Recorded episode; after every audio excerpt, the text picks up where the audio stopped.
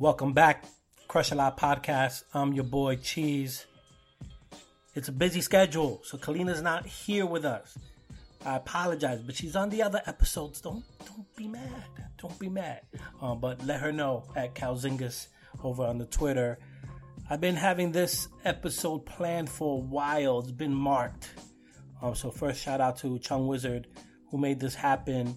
One of my favorite projects that came out in 2019 so far comes from an artist called Sage Infinite. If you haven't heard of him or his album, stop, hit pause, hit the link below, and do that now.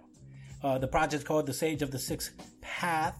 It's one of these interesting EPs that's full of boom bap type beats that still has a more modern take to it, with high intelligent lyrics and some really grimy street hop essence to it. In other words, the shit I love. And everyone who knows me knows that's how I do it. So welcome to the show, our guest, Sage Infinite. Sage, how are you? I'm doing good, man. I appreciate you having me, man. Definitely a big look. Thank you for being here. Power of the internet makes these things work, where we could just be in different parts of the world and connect. Where are you right now?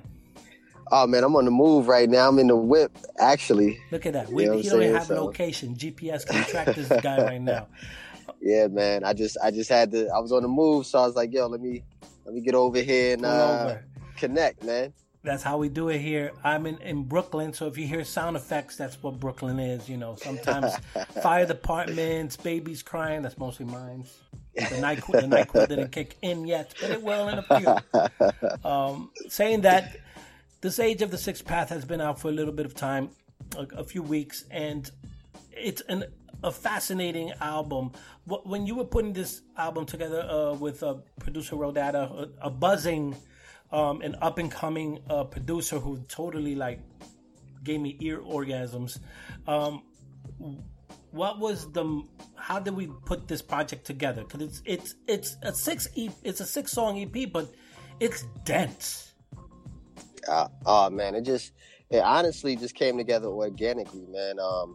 Jordan, he connected us, and,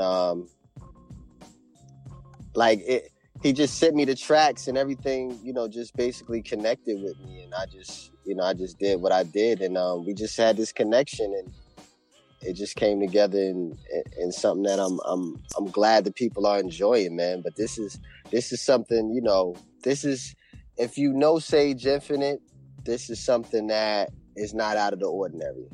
You know what I'm saying? It's just a different producer giving me that canvas, and I'm still painting. And thankfully, he gave me the perfect canvas to paint my pictures on. And, like I said, it just came together really fast, honestly.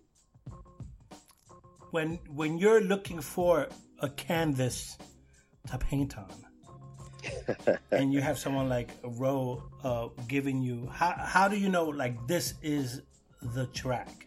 How do you know this is the one you Is there a process, or is it give me that, I can paint to it? Or is it he yo, these are the songs, is it RZA style, or RZA just these are the beats and you have to deal with it? You know what? Either way is not really a problem for me, but I definitely prefer to be giving a choice of different tracks and whatever hits me, because I'm a true, you know, writer, and I write what I feel and what, you know, first comes to my head when I hear a track. So it's just something I feel when I hear the song, when I hear the track, I just feel something, and I'm like, that's it. And I just, you know, and sometimes it's instant, and sometimes it takes a while. You know, I've sat on beats for months, years sometimes. And it just, when it happens, it happens. It has to be organic for me. I never try to force anything, you know, unless it's something that's strictly business. I never try to force anything, and I really try to keep my business, you know, a separate part of the artistic, you know, thing with this rap thing, because it's just, I think that's the problem nowadays. So many people go off of what, you know, what can make them money, or what could put them in a different position, and that's just not something I was ever tried to attach to my music. But you know, we gotta eat, so we gotta eat, right? So we gotta eat. The business side of it is not designed for the artist to win.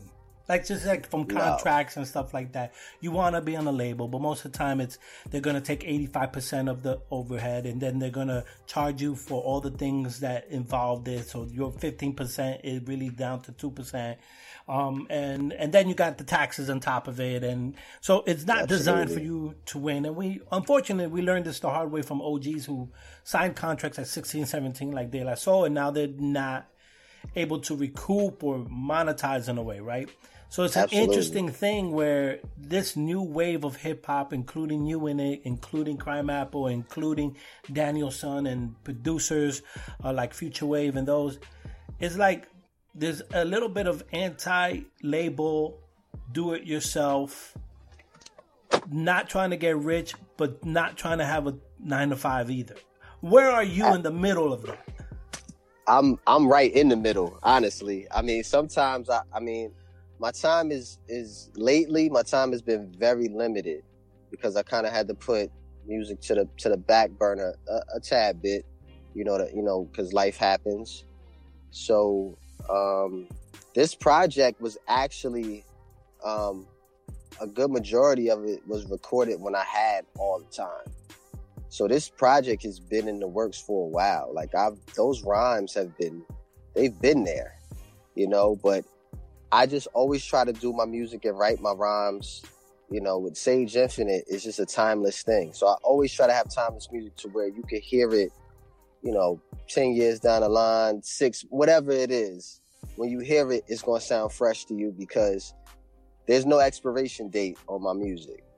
I don't follow trends. I don't try to cop whatever hits. Now, that's not to say that I'm strictly with the boom bap or I strictly got to have these dusty records. Whatever I do, it's just not going to have an expiration date.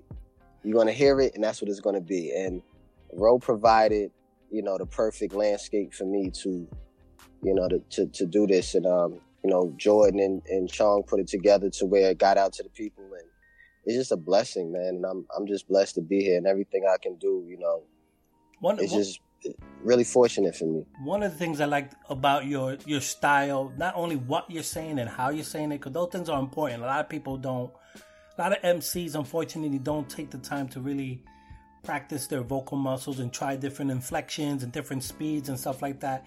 But lyrically, there's so much going on in this album that the rewind factor is high. And because every time I listen to it, and I've listened to it at least over 30 times already, I hear something new.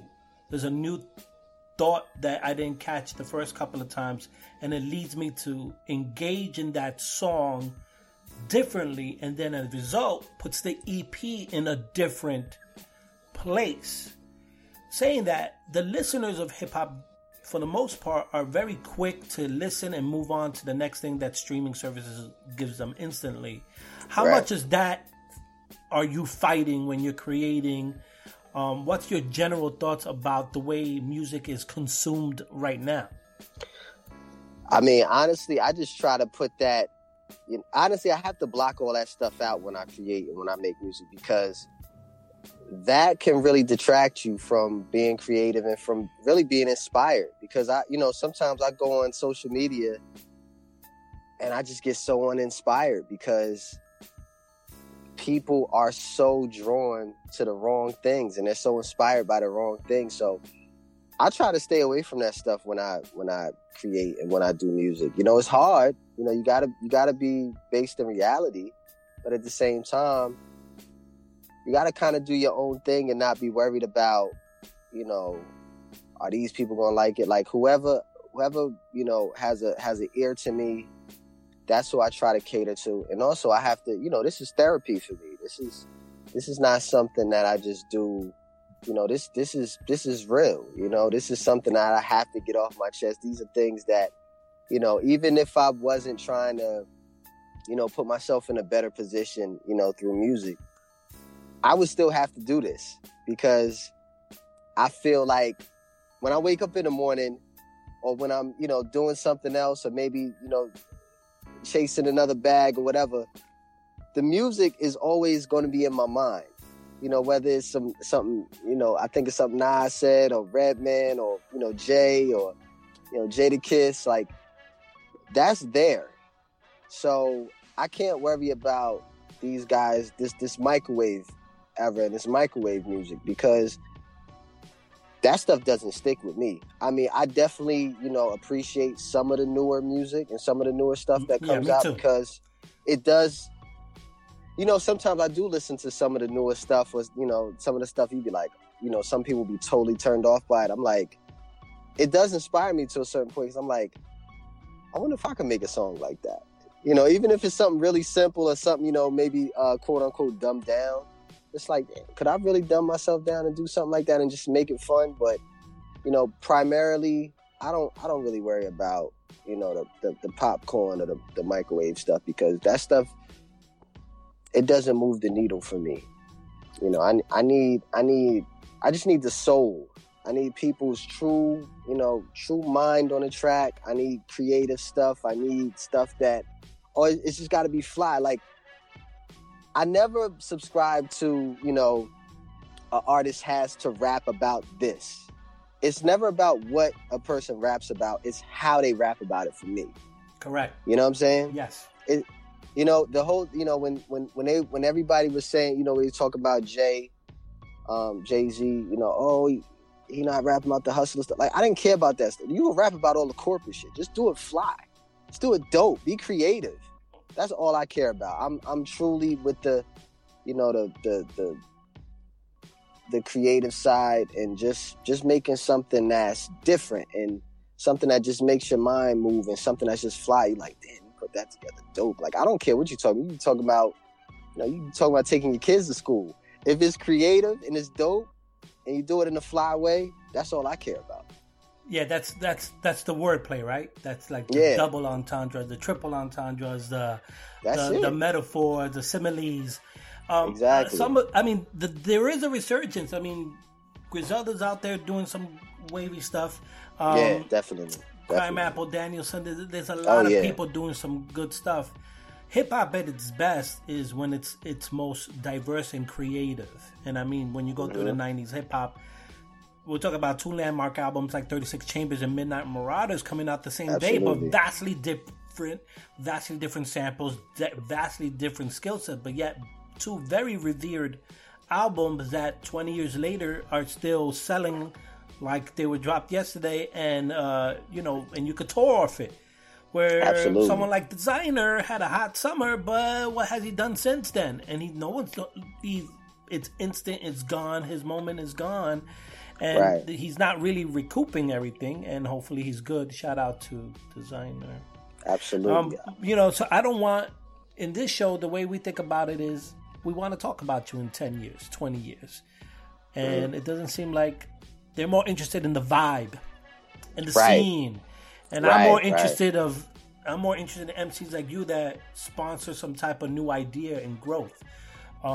The way hip and rebel music, because we need to be political too. I mean, hip hop was born from that era of displacement and disenfranchise. I know. I grew up in New York. I see what happened to the Gowanus. I see what happened to the Bronx. I lived through it, and I know where hip hop was birthed, because I was there when it happened. I'm aging myself a little bit, just a little bit. I'm saying that when you were a small little Sage Infinite, baby Sage Infinite. Right. When did hip hop infuse itself in your blood, where you like, what is this? What was that song you first heard and like, what is this? Mine was ridiculously Pop Goes the Weasel. I don't know why that was the first hip hop song that I was introduced to, but I'm like, why are they saying nursery rhymes, and why is it so fresh? That's all I knew back then, and that was the hook. And then I fell in love with Tribe and Wu-Tang. Now, what was Baby Sage like? What was that like? Yo, what the heck is that? I mean, to my earliest, you know, my memory is not the greatest, so I really can't go to a specific point. But I always was surrounded by music. You know, my pops always, you know, he loved soul music, 70s. You know, he loved all types of music. So I was always surrounded by sounds and different music. But I mean, when I really got into my own thing, when I really heard Nas and The World Is Yours, and I was like, damn, this is different, you know. And then I heard, you know, Reasonable Doubt, and I'm like, oh, like this is, you know. When I started to hear, you know, Nas, Big, Jay, Wu-Tang, Mobb Deep. And Mobb Deep, yes, definitely Mobb Deep. You know, it just kept building. And then just something inside me said, you know, it was truly inspiring because like it was like I want to do that. I want to make something like that. So, you know, I just started to write little rhymes and stuff like that, and it was just I just kept honing my skills. I never thought that, you know, I was good when I was young. I never thought I was good enough to be out there until I really had the true confidence, and I think that's something that's missing nowadays because so many of the big dudes. And, you know, this is no disrespect, but so many of the guys that you know, they the flash in the pan, people are inspired by it because they say, I can do that. That's easy. You know, I didn't feel like that when I heard Big and you know, even Boot Camp Click and, you know, Smith and Wesson and Duck Down, period. The whole Duck Down movement. You know, if Snoop, Dre, Scarface, Outkast. When I heard all that stuff, I was like, Bone Thugs. Even Bone Thugs. All those guys that came out, I was like, I want to get there. I wasn't like, I could do that.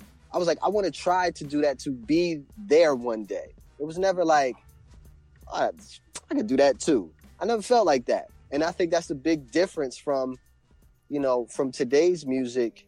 You know, not really so much the underground scene because there's so many dope underground artists. You know, I've worked with some of them, and I admire a lot of them. Wayvo, like for sure. Yeah, but absolute Huss, Willie the Kid. You know, Ito, the whole Griselda camps, Crime Apple. You know, Rec Ali. And, you know, all these guys, like they just so inspiring, and they make me want to be better. But I'm just speaking strictly on the mainstream. When I hear a lot of that stuff, I'm like, it's no wonder why these people think everybody can rap. Because everybody can rap. You know what I'm saying? I can rap. Yeah, I mean, literally, you could literally troll the audience with a song, and it could be on a billboard. Yep. That's how it works sometimes. There like, used to be a time when hip hop was rebel music and was avoided, yeah. And now you see it in kids shows in some type of way, and I always find those things a little insulting because I don't think they get the essence of it. Like my daughter was watching something, and the next thing I know, I look and we're like, why are they rapping? And, and I'm like, this makes me turn it off. My wife's like, why? Right. I'm like, I'm not gonna go to all of it. I go, but if you're going to mock us by doing this because you're trying to if the way to bring in the black and brown audience is by putting hip hop in your substance, and you have absolutely no idea what the black and brown audience wants. Right. That's insulting. It's insulting. Right. So I'm like, turn it off. Turn it off. Right. Turn it off. So I'm glad you said that because it's like, instead of saying, yeah, I could do it. I could do it. You're like, no, I want to be elite like these cats. Right. It's a different mind frame. I'm glad you said it because that's not a thought I had in my head, but I resonate with that quite well. I mean, it's kind of like, you know, it's back then, you know, a lot of people, especially Jay, you know, Hov, he took it to like, oh, rap is a sport. Because honestly, that's how I viewed it. Like, you can't come into the NBA. You can say, yeah, I could do that, but you got to prove it. You got to have the talent and the skill. With hip-hop, you don't have to have that anymore. You just have to have... You just got to be viral, get the right people to hear you, and they take you to the next level. The NBA, you can't be viral in the NBA because when you get there, you're not going to be there that long. And you have people there, you know, who squat you real quick. Yeah, real quick. And they will knock you out. And I wish the gatekeepers of hip-hop were went back to that, because that's how it felt to me back then. You didn't put these comparisons of people that been rapping for 6 months up with people that been doing it for 5+ years. We didn't have those comparisons. Now we have those comparisons with somebody who have a hit record, and you know, it's like, oh, this is the new person. You know, I remember back with the LL and the cannabis joint. It was like, to me, cannabis came with it, but LL had the legacy. So people sided with LL. That would never happen nowadays. People turn down the legacy. They're like, oh, they old. They washed up. Get them out of here. Exactly. And that's truly like a reverse effect that it's had. And it's a totally different game now, where you didn't have that back then. And I, you know, again, if you look at hip hop as a human being, hip hop is going to be like 36, 38, 40 years old. Mm-hmm. This generation, is hip hop's kids. Right. And they're now at the point of rebellion. Mm-hmm. So they're rebelling against their father, like most kids at that age do. And some of these cats have reversed their opinions in time because they matured and grew up. But we're very much, this new generation are stuck in their adolescence, and they're defiant, and they don't have respect for the forefathers, and it's all good, but we want you to win, but not like this. So what we do in the Crush A Lot podcast is we celebrate the OGs, the forefathers, and we try to educate the new cats for you could win, because we want you to win too. Maybe you're not doing music for us, but we could appreciate that you're being creative, you're trying to do new things, but try to be more original. And I think that's what's great about what you were saying, is that that's what we want. We're not knocking you, but come with it from your own heart. And we got to get rid of the labels, because it's just crazy. Absolutely. I mean, my thing is, like, who doesn't want more good music? Like, I don't care where it's coming from, who's doing it. If it has the right message and it's done properly, and it's style over substance, you know, or you know, whatever, it has substance to it, or it's just some fly shit and it's done creatively, why wouldn't I want to hear it? Why wouldn't I want to embrace it? You know, no matter where it's coming from, whether it's coming from the deep south or the west coast or Australia, up north, Australia, UK, you know, anywhere in the world, Japan, wherever, it doesn't matter. If it's dope and it has the right flavor to it. But you know, a lot of these cats, they take so much offense to when people don't embrace them. They take it as haters. Like, you gotta sit back and realize, like, people want good music, people want good products. It's just that you can't pull a wool over my eyes. You know, you can't trick me into liking something, because that's what it is nowadays. It's like, people will say something repeatedly, and all of a sudden it's facts. You know what I'm saying? People start believing it. I'm not from that era. I wasn't raised like that, where you had to prove it to me. You can't just, you know, you can't just say something and that's a fact. Like, nah, it doesn't work like that.